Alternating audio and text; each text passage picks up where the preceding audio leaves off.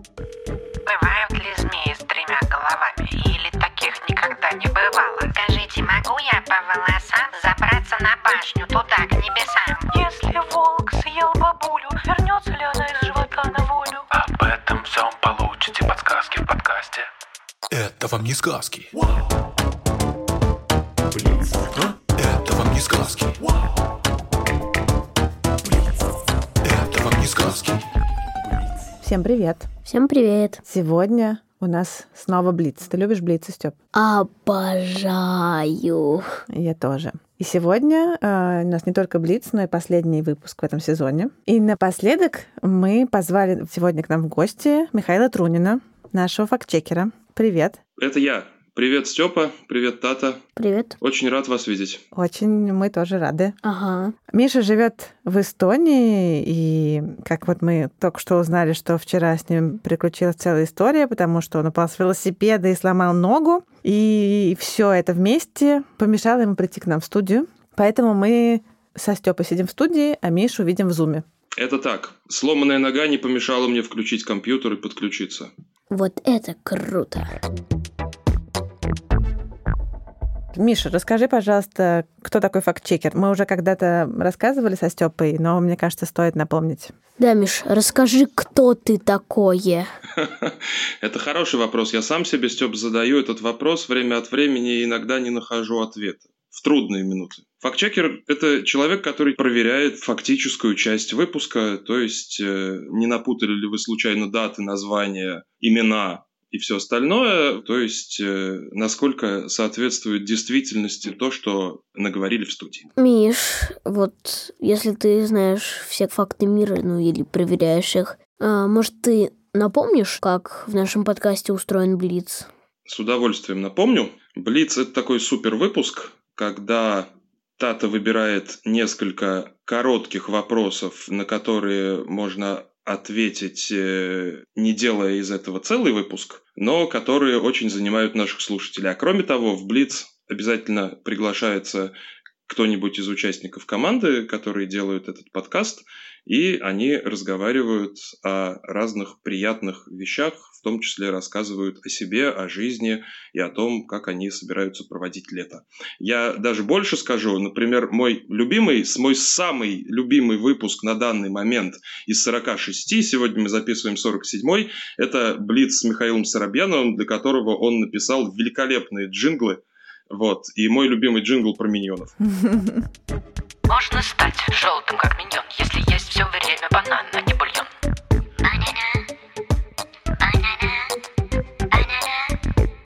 Я знаю, что Миша, как ответственный за факты, подготовил для нас небольшую статистику. Миша, можешь рассказать все секреты? Да, это действительно 47-й выпуск, который мы записываем. Э, И в первом сезоне их уже вышло 46. Если их слушать подряд, это займет почти 15 часов. Э, Вот.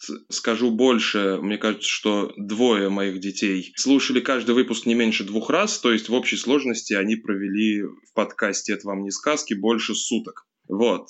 Подкаст пришло 563 вопроса. Из Москвы, Израиля, Египта, Соединенных Штатов, Сингапура и множества других стран и городов нашего необъятного мира. 563 вопроса? Да, 563 вопроса. Между прочим, это означает, что мы примерно на одну десятую часть вопросов ответили. О, нормально. Если учитывать блицы. И мне кажется, это неплохой показатель. Дальше, наверное, нужно дать еще содержательную статистику, что чаще всего спрашивают про Гарри Поттера. Вот, и про него вышло уже целых три выпуска. Степа, помнишь какие? Я помню, что вышел выпуск про Мандрагору, а дальше не помню. Мантию-невидимку. Про мантию-невидимку. Вот у меня память, конечно. Недавно, недавно совсем был выпуск про то, бывают ли великаны, как Хагрид. И, например, мои мальчики потом еще неделю были под впечатлением от самого высокого человека, который сейчас живет на Земле. Это турецкий фермер, который говорит, что его высокий рост помогает ему хорошо собирать разные плоды с деревьев. Но обувь 62 размера нелегко найти. Точно. А Ты жалуешься на память. Ну и еще есть, конечно, разные популярные э, мультфильмы и книги, про которые тоже часто спрашивают. Например, у нас была замечательная неделя, которая была посвящена королю льву. Ну и еще спрашивают про Человека-паука и про Алису в стране чудес. Вот, кстати, Алиса в стране чудес это отличный выпуск. Я помню, я довольно много прочел про эти исследования, когда люди меняли себе световой день, и это было очень увлекательно. А кроме того, мне это навеяло великолепный саундтрек Высоцкого к «Алисе в стране чудес». Я как-то про него забыл, у меня в детстве была пластинка, может быть, у Таты тоже была в детстве пластинка. Да, великая. Я как-то про нее забыл, я переслушал и был поражен, насколько это серьезная, серьезная поэзия, написанная вроде как для детей, а на самом деле совершенно по-взрослому. Вот какое время было раньше, такое ровное. Взгляни, Алиса. Очень круто, очень люблю ее. А теперь переходим к вопросам, которые нам прислали слушатели, которые не про сказки, а про нас. Первый вопрос про планы на лето. Какие у нас планы на лето? У меня планы такие. Я, мне кажется, довольно скоро поеду на дачу на целый месяц. Буду на даче с бабушкиной собакой-убийцей. А потом я поеду, наверное, очень на это надеюсь, что я поеду в Латвию. О, то это совсем близко к Эстонии. Латвия тут по соседству. Круто. Какие планы у меня на лето? Я точно пока не знаю. Знаю, что я пока что работаю. В моей школе будет выпускной, и мы к нему усиленно готовимся. Потом я надеюсь уехать в деревню. Ну, вообще-то я еще мечтаю о нескольких путешествиях, но это пока мечты, я не буду о них рассказывать, пока не будет точных планов. А я, как вы уже сказали в начале выпуска, сломал ногу. И все планы рухнули. Да, я по этому поводу, конечно, расстраиваюсь, потому что в Таллине уже лето, совершенно роскошное, у нас вторую неделю тепло, и, наверное, уже можно купаться, но вот купаться мне теперь не светит. Очень грустно. Вот, а в целом у меня родился третий сын, я буду с ним гулять, э, радоваться жизни и смотреть, как он растет и крепнет. Это очень здорово. Следующий вопрос про то, когда же будет следующий сезон. По слухам, следующий сезон будет осенью. Да, подтверждаю эти слухи. Мы все рассчитываем, что осенью мы с вами снова встретимся. Это очень хорошо. Следующий вопрос нас спрашивает, нравится ли нам наша работа. Спрашивает Иришка. Да, мне, конечно, нравится моя работа. Я считаю, что у нас команда мечты. Я очень нежно отношусь ко всем участникам подкаста. Ну, просто подкаст, который выходит два раза в неделю, это, в общем, он в какой-то момент становится такой важной частью твоей жизни. О, да. Но при этом я получаю действительно настоящее удовольствие от того, что я делаю. Поэтому, да, мне, конечно, нравится моя работа. И моим детям нравится тоже моя работа. И вообще, мальчики мои двое старших спрашивали уже очень настойчиво, когда же они наконец-то услышат папу в подкасте. Вот. Они сейчас не дома, они уехали в Усть-Нарву с бабушкой на несколько дней. Я им не сказал, что мы сейчас записываемся, поэтому их ждет сюрприз. О, я очень люблю Усть-Нарву. А мальчикам большой привет. Да. Круто. А я люблю сюрпризы. И от меня тоже привет. А мне тоже нравится работа. Иногда, конечно, я очень устаю, бывает такое. Ну, потому что ее много. И параллельно есть еще другая работа, но мне очень нравится, правда. А мне на моей работе очень нравится, и мне тоже нравится все. Живу в удовольствии, иногда работаю, это идеально. Шикарно. Степ, а еще Василиса тебя спрашивает, на какие ты учишься оценки. Ой, спасибо, спасибо за вопрос. Э, Четверки и тройки. А ты на какие оценки училась? Слушай, я училась э, в школе в основном на четверки и пятерки. А из университета я вообще, стыдно сказать, выпустилась с красным дипломом. Это когда у меня в дипломе одни пятерки. Нормально. Миш, а у тебя какие оценки были? Ну, я, я сейчас буду испытывать неловкость, но стыдно признаться, я был круглым отличником. Я закончил школу с золотой медалью. Я закончил университет с красным дипломом. Ну, ничего страшного. Так, Миш, вот почему вы стесняетесь своих оценок? Ну, есть такой, мне кажется, стереотип, что быть отличником это не классно. Ну, скажем так, мне кажется, вот э, в нашем поколении действительно был такой стереотип, что человек, который учится хорошо или очень успешно, он большую часть э, времени проводит за книжками и дома, а реальная какая-то живая жизнь проходит где-то там во дворе, на улице и так далее. Вот. Хотя, на самом деле, это не всегда так. У меня был прекрасный момент в моей карьере. Я, когда учился в университете, я работал репетитором в а, одном московском заведении, где дети просто жили, а я к ним вечером приходил, помогал им с уроками. А я с ним как-то занимался, что-то мы делали, нам с ним было хорошо, но они были в полной уверенности, что вот я был такой мальчик-отличник, и ничего, кроме книжек и учебников, в своей жизни не видел. Хм. А потом э, наступил май месяц, май месяц в Москве это хорошо всегда очень, и, в общем, они там на улице играли в баскетбол. И я с ними поиграл в баскетбол. Они были поражены. Они сказали, Миша, а мы не думали, что ты умеешь играть в баскетбол. Мы думали, ты кроме книжек и, и тетрадок больше ничего в своей жизни не видел.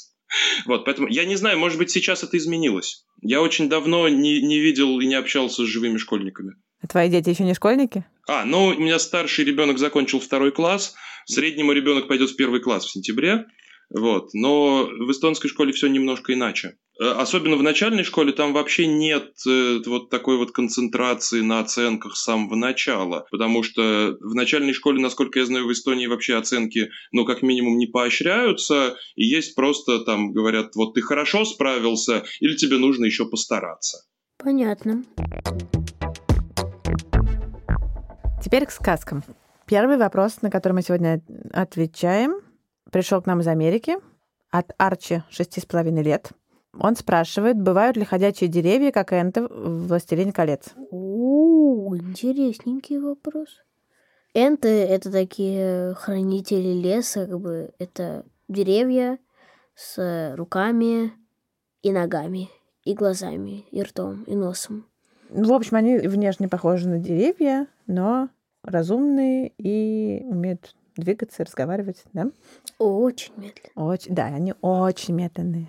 Там еще и важная же очень тема, что они разговаривают на очень древнем языке. И у них очень длинные слова. Который занимает много времени, да. Должны понять, юные хоббиты, разговор на древнем языке энтов занимает много времени.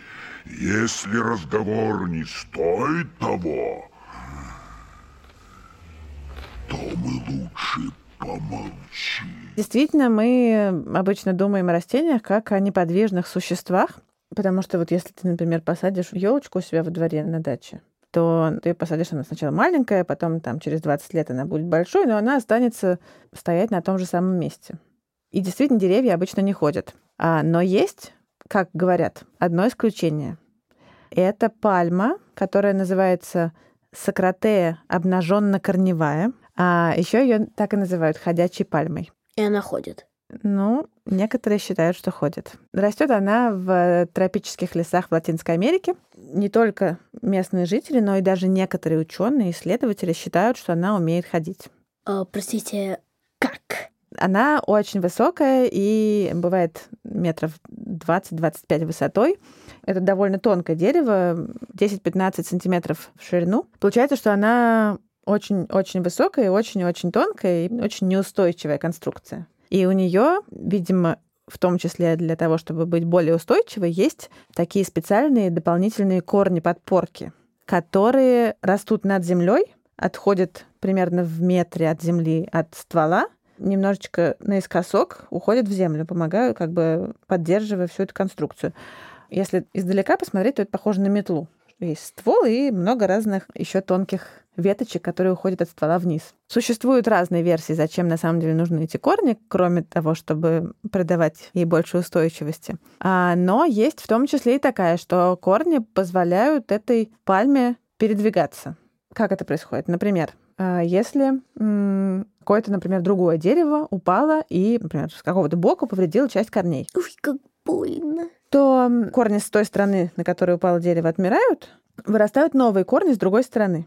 И дерево немножечко наклоняется в сторону новых корней и постепенно таким образом перемещается в их сторону. Другие люди говорят, что она не, может это делать не только, когда что-то падает на корни, но и, например, когда почва под ней истощается, или когда рядом вырастает какое-то новое большое дерево, и эта пальма оказывается в постоянной тени, она может перемещаться в сторону более солнечного какого-то места. Боже. Правда, такие перемещения, они, как у энтов, очень медленные. Но их видно. Вот видно ли, непонятно, потому что другие ученые говорят, что это все миф, и что действительно пальма может отращивать новые корни, могут отмирать старые, но сам ствол стоит на одном и том же месте. В общем, мы не знаем точно, кто из них прав, но зато мы знаем точно, что э, в определенный момент жизни все деревья и вообще растения умеют передвигаться. Кто-нибудь знает, как это происходит? Есть идеи? Ну, они размножаются, разносят семена.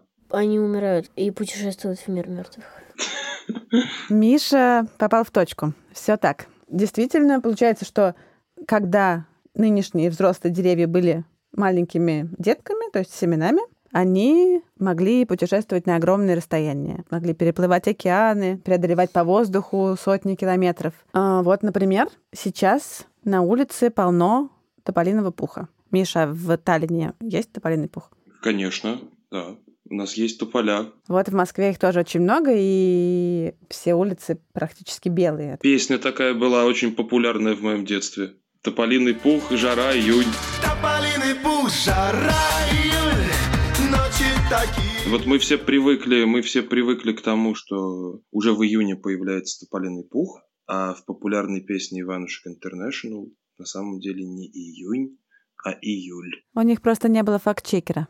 Точно. Ну вот, что такое тополиный пух? Это как раз такое приспособление у тополя, чтобы его семенам было проще путешествовать с помощью ветра. Если внимательно посмотреть на пушинки, то в каждой из них можно увидеть маленькое семечко. И такие пушистые приспособления, которые помогают семенам планировать и лететь по ветру, есть и у других деревьев, например, у ольхи, у ивы, у осины, клен, а, ясень и липа, например. Их семена тоже используют ветер для перемещения, но они не пушистые, а у них такие крылатки, знаешь, как носики от клена на нос надеваем, Ага. вертолетики. Другие растения умеют путешествовать по воде. Например, у кокосовых пальм их плоды а, могут очень долго путешествовать по морю. Они плывут, ищут подходящее место, пока их не перебьет к какому-нибудь берегу, и после этого прорастают. И именно поэтому кокосовые пальмы часто можно встретить на всяких крохотных необитаемых островах,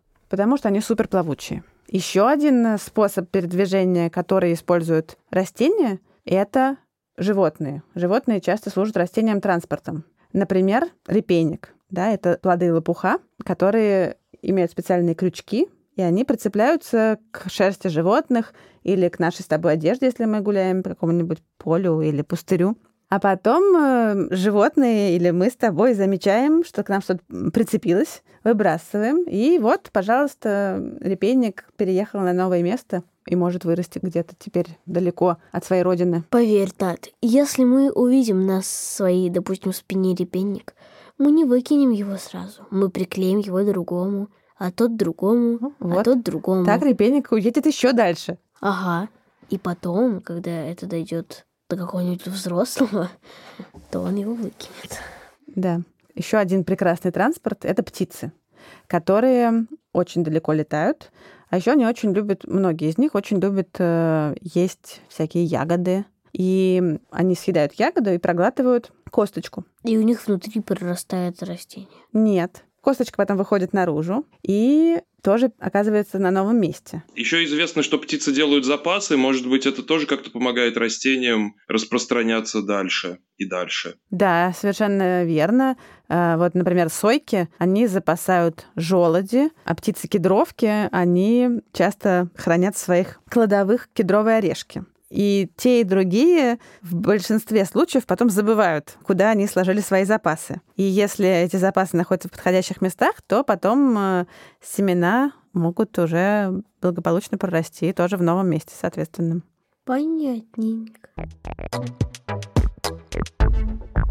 А, Переходим к следующему вопросу. Это вопрос от Варвары, которая спрашивает про очень голодную гусеницу. Есть такая книжка «Очень голодная гусеница», которую написал Эрик Карл. Она спрашивает, может ли гусеница съесть столько еды, как очень голодная гусеница. Мгм. А сколько она съела еды? Она от понедельника до пятницы ела все больше и больше. Типа, в понедельник она съела одно яблоко, а в пятницу пять апельсинов. Но в субботу она прогрызла вишневый пирог, леденец, маффин, а, сардельку, В общем, она прогрызла очень много. Да. Вот, кстати, смотрите, до того, как Тата начала отвечать. Из 46 выпусков «Это вам не сказок» мы узнали о том, что ежи – ужасные обжоры. Они съедают больше своего веса. Из последнего выпуска мы узнали, что кроты – ужасные обжоры. Они тоже ж съедают больше своего веса. И сейчас мы узнаем все про гусениц. Действительно ли они ужасные обжоры? Не поверите, но это правда. Они действительно ужасные обжоры. И ежи с кротами им даже в подметке не годятся. Я, кстати, вспомнил, что мы кроме этих животных узнали, что я ужасный обжора. Так, к слову.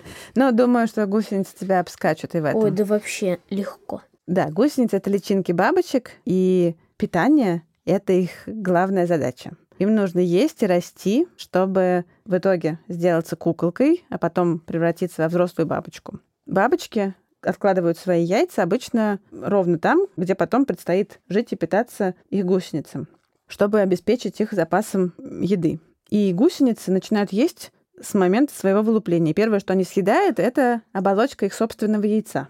Вообще они много едят и быстро растут. Они копят запасы пищи и энергии для того, чтобы не умереть с голоду в то время, как они не смогут питаться, пока будут куколками, прежде чем они станут взрослыми бабочками. За время своей гусеничной жизни они обычно несколько раз линяют. Они быстро растут, как я уже сказала, и в какой-то момент перерастают свою оболочку. После этого они сбрасывают старую маленькую оболочку и как бы переходят в следующий возраст. Иногда они не только увеличиваются в это время в размерах, но и немножко меняют окраску. И обычно это происходит 4 или 5 раз за время гусеничной жизни.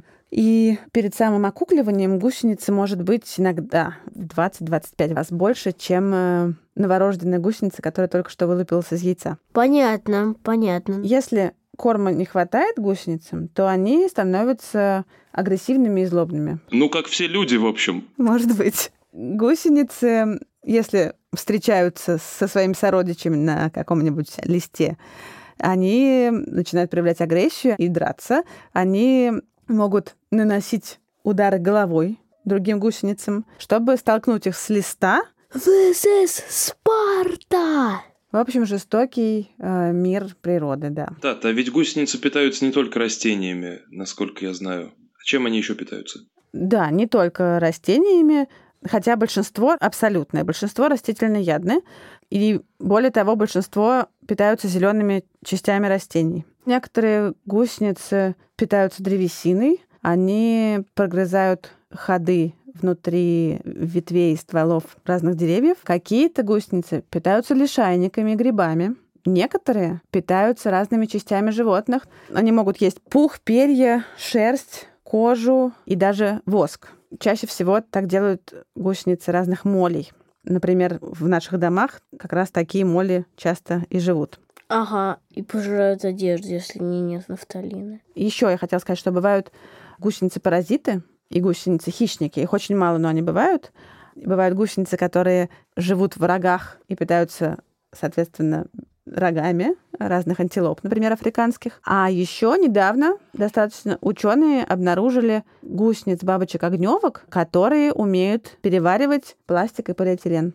Круто. И на этих гусениц есть некоторые надежды, что они э, можно их использовать для переработки пластика и полиэтилена. Вот это очень актуально. В Эстонии, например, стремительно запрещают все одноразовые пакеты. И, например, уже когда приходишь в супермаркет, ты не можешь просто так украсть, сколько тебе нужно одноразовых полиэтиленовых пакетов. Вот, теперь нужно каждый покупать для того, чтобы немножко сдержать потребление пластика. Очень правильно. Ага. Поэтому мы завели себе многоразовые такие сумочки, как вот раньше были такие... Авоськи. Авоськи, да, такие. Я тоже хожу в магазин.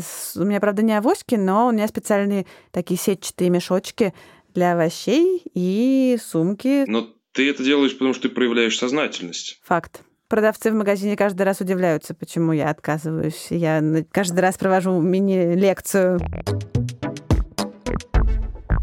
И следующий, третий вопрос от Саши из Израиля. Вопрос такой. Бывает ли голубой щенок? Еще у нас спрашивали, бывают ли синие коты, как Матроскин из Простоквашино.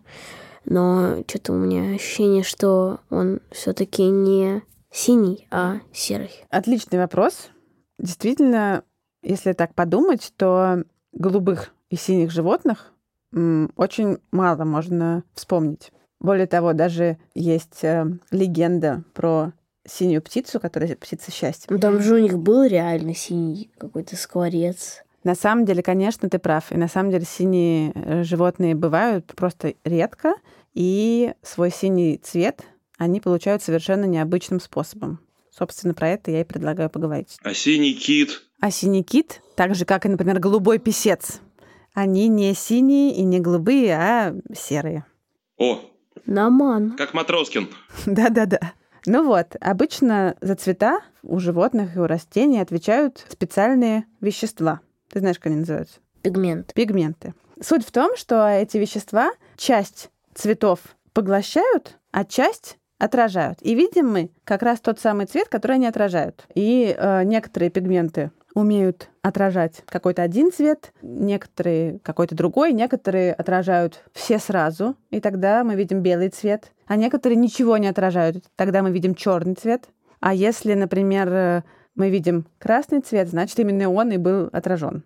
Какие э, бывают пигменты у растений? Это, например, хлорофиллы, которые отвечают за зеленый цвет. Кроме э, хлорофиллов бывают каротиноиды, которые отвечают за красный, оранжевый, желтый цвета. Кстати, про них мы говорили в прошлом Блице, когда вспоминали про цвет фламинго и снегирей. Угу. Это был, это был вопрос, можно ли стать желтым, как миньон, кстати говоря. Точно. Если есть банан, они были. А еще бывают флавоноиды, которые дают много разных оттенков, и желтые, и синие, и фиолетовые. А у животных самые главные пигменты — это а, разные варианты меланина, который э, дает в основном темные цвета, черный, коричневый, но также разные варианты красного, оранжевого и желтого. А вот синего пигмента у животных нет, за редким-редким исключением. Поэтому, чтобы изобразить на себе голубой или синий цвет, нужно изобрести совершенно другой способ. Синий цвет образуется без пигментов.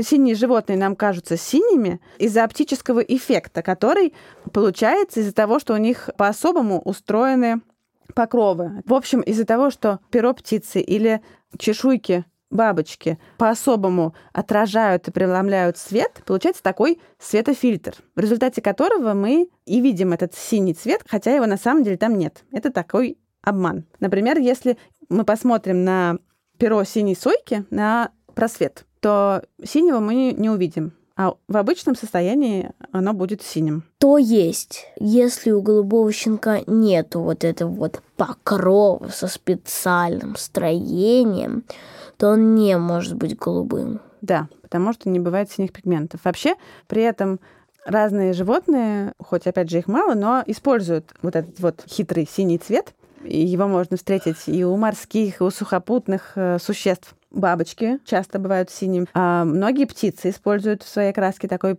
цвет. Мы вот уже про соек говорили. У павлина есть синий цвет. Бывают синие каменные дрозды. Да, бывают, конечно, синицы. Бывают синие рыбки. А вот среди млекопитающих это огромная редкость. Только у некоторых обезьян а, есть голые участки кожи, которые окрашены в синие и голубые цвета.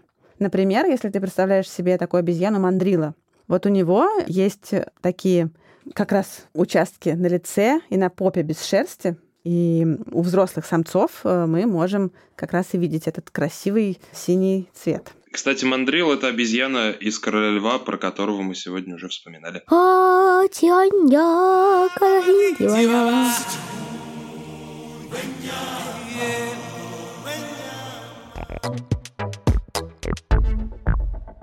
И у нас есть последний на сегодня вопрос. Самый отвратительный. Не знаю, отвратительный или нет. Вообще, я очень рад, что первый вопрос был про «Властелина колец», потому что недавно с мальчиками дочитали «Властелина колец». Последний на сегодня вопрос нам отправил Платон. Вот. И он связан со «Звездными войнами», которые мои мальчики тоже совсем недавно посмотрели и теперь хотят, чтобы я посмотрел с ними. Бывают ли гигантские червяки, как в «Звездных войнах»? О, так в Мандалорце такой же песчаный дракон был. Да, Степа, расскажи мне, потому что я, стыдно признаться, Звездные войны до сих пор не смотрел. Нормально. И вот я предвкушаю. Возможно, сейчас тебе расхочется их смотреть. М, Я начну с Мандалорца, да, мне немножко легче начать с него. Это сериал по Звездным войнам. Это прошло типа 15 лет после войны или 10. И это история одного человека в той же вселенной. Да, там был песчаный дракон. Это гигантский червь, который терроризировал пустынную деревушку. В итоге его все-таки победили, не буду говорить как. А в некоторых сериях Звездных войн тоже были такие довольно страшные и очень гигантские подземные черви. Ну, сейчас я тебе расскажу, что реальность, она не менее страшная, чем кино. Я такого наслушался уже, что не понимаю это. Действительно, э, бывают гигантские черви.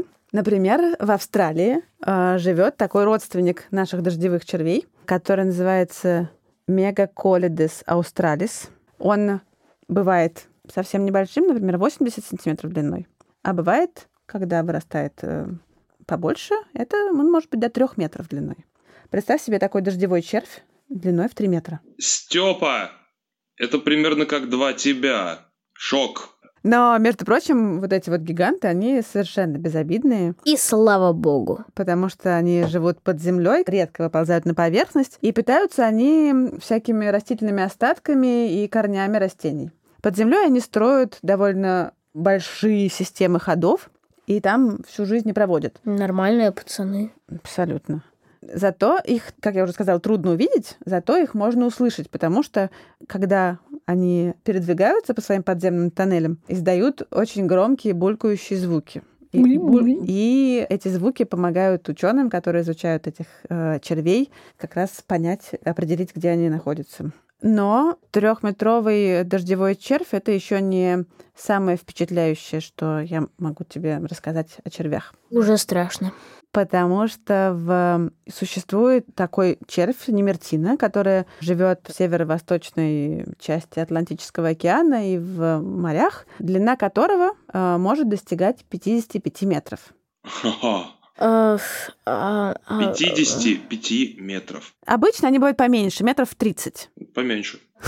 Это получается сколько меня? Да, это вот, э, ну, представь себе, что это червь э, размером с 14-этажный дом. Нормально. Нормально, но при этом он очень тоненький. В ширину он всего несколько миллиметров. То есть это такая длиннющая волосина. Зато именно они считаются самыми длинными животными на планете. А обгоняют они и синих китов, и даже нашу с тобой любимую волосистую цианею, о которой мы говорили в выпуске про медуз. Которая, кстати, является самой большой медузой в мире. 30 метров. Но вот этот вот червь, который называется линеусом длиннейшим, он ее обгоняет. Эти черви, они хищники и падальщики. У него ядовитая слизь, которая помогает ему защищаться от хищников, которые могли бы его съесть. И когда они охотятся, они поджидают свою жертву в засаде, зарывшись в какой-нибудь грунт. И когда рядом появляется что-то съедобное, они выбрасывают свой хобот, который в спокойном состоянии спрятан у них внутри, как в кармашке. Этот хобот липкий, и он помогает э, обездвиживать добычу, а потом они на нее как чулок натягиваются и съедают. А для человека он опасен? Нет, этот не опасен. Хорошо. Но я сейчас тебе расскажу про тех, которые опасны. Бывают черви-паразиты, которые живут внутри живых организмов. А вот это неприятно. Да. Вот когда тебе говорят, э, не ешь грязными руками, потому что у тебя будут глисты. Вот о них мы как раз сейчас и вспомним. Самые длинные из э, человеческих глистов — это э, ленточные черви. Например, э, есть такой червь, который называется широкий лентец. Э, Его яйца развиваются в воде, в пресных водоемах. Из них выходят маленькие ресничные личинки, которые плавают, и их съедают тоже малюсенькие э, рачки. Этих рачков уже съедает рыба. А рыбу съедает кто? человек. Или какое-нибудь другое А животное. фа- форели не забираются? Главное хорошо жарить рыбу или варить. Это А, я люблю. в общем, человек или какое-нибудь другое млекопитающее, которое съедает эту рыбу, они называются окончательным хозяином этого червя паразитического. Они живут в тебе, забирают твою еду и даже не платят. Абсолютно так и происходит. Ужас. Но самый ужас сейчас будет, когда ты узнаешь, какого они размера. Эти черви долго живут э, в организме человека, и когда они долго живут, они могут вырасти длиной до 15 метров. Ты можешь рассказать, Тата, чем они опасны, и главное, как с ними бороться и как их вывести? Они забирают твою еду, как правильно сказал Степа, и от этого может болеть живот, и вообще ты можешь съесть очень много, и совершенно все мимо. Что все за тебя съедает паразит. Да, можешь есть очень много и совершенно не наедаться. Ну, еще есть всякие другие неприятные его свойства, но в целом есть специальные лекарства, с помощью которых их можно выводить. Еще один э, паразитический червь, про которого я сейчас быстро расскажу, это бычий цепень. Он э, бывает еще больше, чем широкий лентец. Он может быть совсем гигантский, длиной больше 22 метров. Не страшно. Его личинки живут обычно в э, коровах э, и другом крупном рогатом скоте, а взрослые черви живут исключительно в людях. Они выглядят так, что у них есть очень маленькая головка, а за головкой идут много-много-много-много-много-много члеников э, этого э, длиннющего червя. Ну, цепень он, потому что он цепляется. Да, он крепится к кишечнику с помощью специальных присосок. И вот так жить в кишечнике он может десятки лет.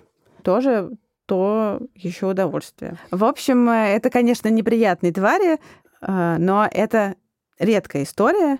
А главное, что нужно помнить, это что нужно мыть руки перед едой и хорошо жарить рыбу и мясо, чтобы вывести всех этих неприятных тварей из собственной еды.